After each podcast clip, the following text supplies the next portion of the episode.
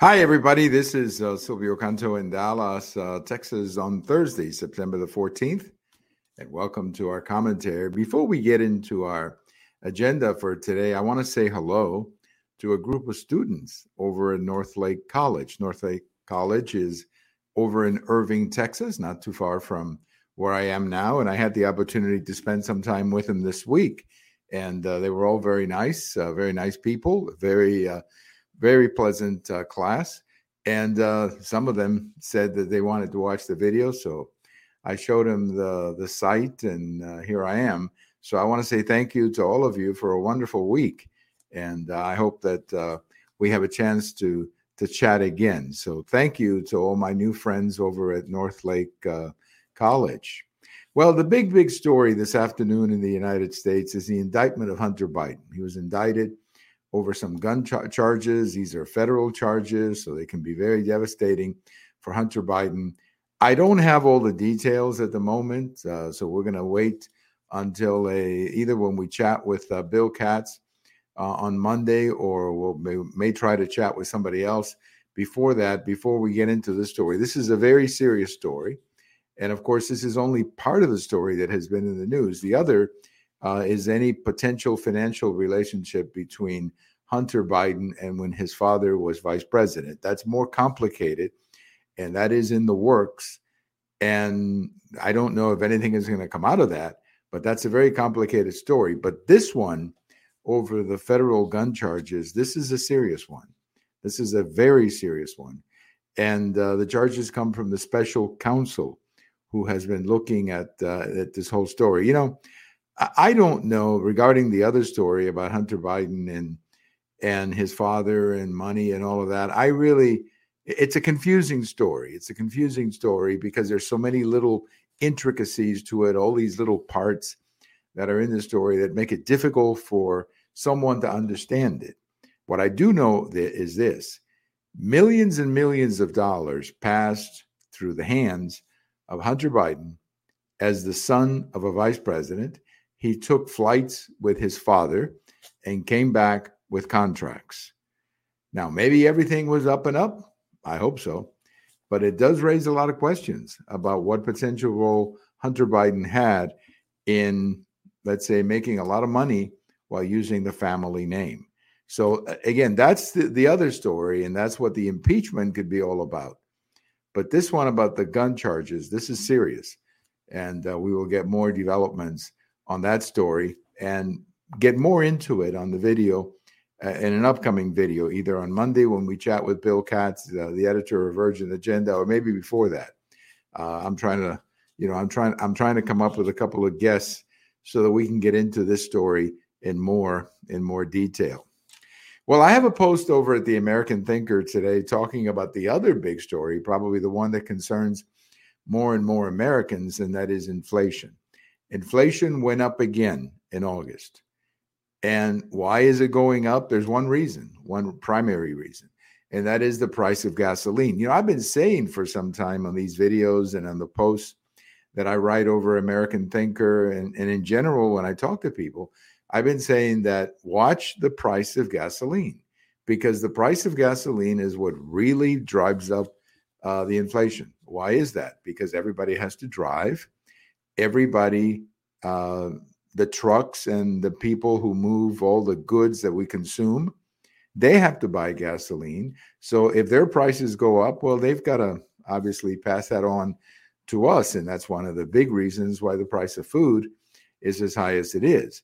And the other couple of things, too, that are really completely out of control are rents, uh, apartment rents, house rents. That is also a huge problem. And as I mentioned a few days ago, this is all driving the American family to a very tough situation when it comes to cash flow. You know, it's all about cash flow. How much money comes in, how much money goes out. That's the key. Uh, how much money comes in into your house, how much money is going out. And right now, a lot of Americans are not having, they don't have enough money in to have to satisfy all the requirements, the bills, and everything else that goes with it. So, this is why, this is why you've had an increase in delinquencies on consumer loans, credit card loans, car loans. Why is that? Because people can, they don't have enough money to pay for all of those different uh, expenses that uh, come into the family. So it, it's a tough situation. This is a very bad report uh, for the Biden administration because they've been telling us that things are getting better. They're not getting better. When it comes to inflation, they're not getting better. And it it it really puzzles me over and over and over again. We have a solution to the gasoline problem. A very simple solution, and that is to produce more oil. And we've got lots of it here in Texas, in Alaska.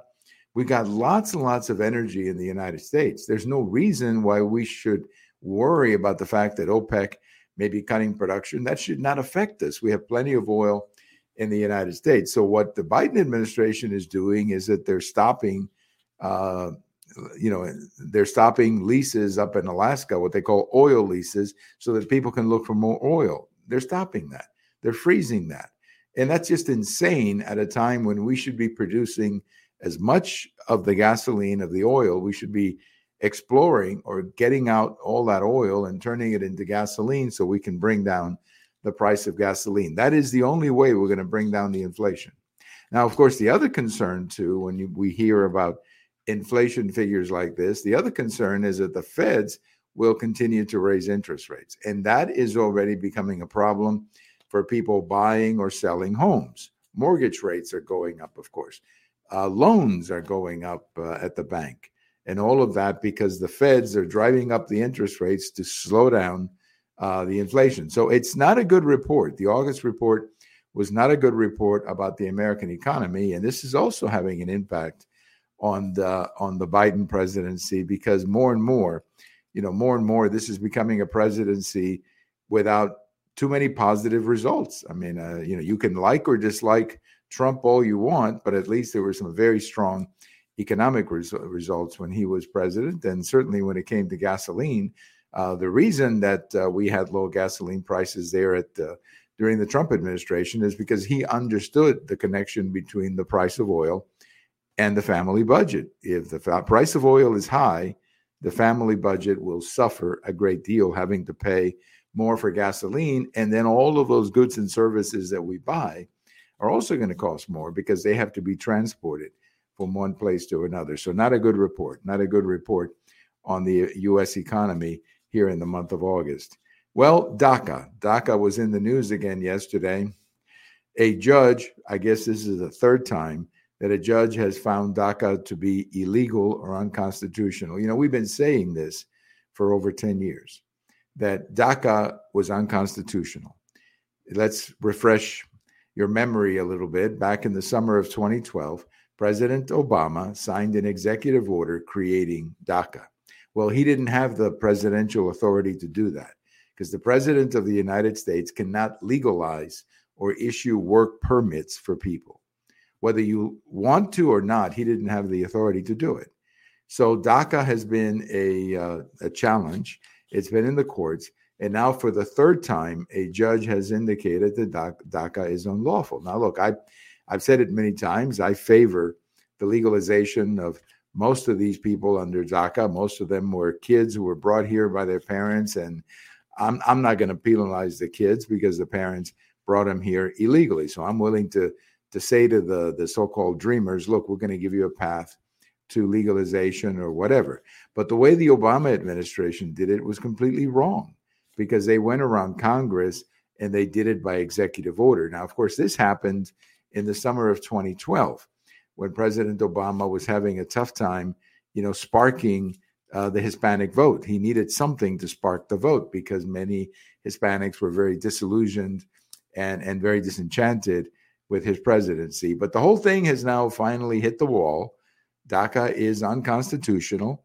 And what happens next? Well, it's hard to say. It's hard to say. It's going to have, have to go back to Congress. Congress is going to have to take up the issue of the Dreamers or DACA or whatever. I don't think that's going to happen anytime soon. So, what happens to these young people? I don't know. I don't know. But this is a very terrible situation. And they're in this situation because unfortunately they bought into what President Obama was saying. And Obama misled these young people on the idea that he could take care of their problem. He couldn't. He didn't have the authority to do it. And now we're finding out that uh, it was exactly that. Well, another person who didn't have the authority to do an executive order was the governor of New Mexico, who issued a an executive order a few days ago, basically taking the guns away and violating the Second Amendment of the United States. Well, a federal judge stepped in, I think it was yesterday, stepped in and ended it, stopped it, and that's going nowhere. Now, the governor of New Mexico was not getting a lot of help from her own people. I mean, the sheriff said he was not going to enforce it. The attorney general said he was not going to enforce it because he didn't think it was constitutional. So this lady, governor of, Mex- of New Mexico, let's just say she's all by herself at the moment. Uh, I don't know what led her to make this decision. I think it was completely unnecessary to do this.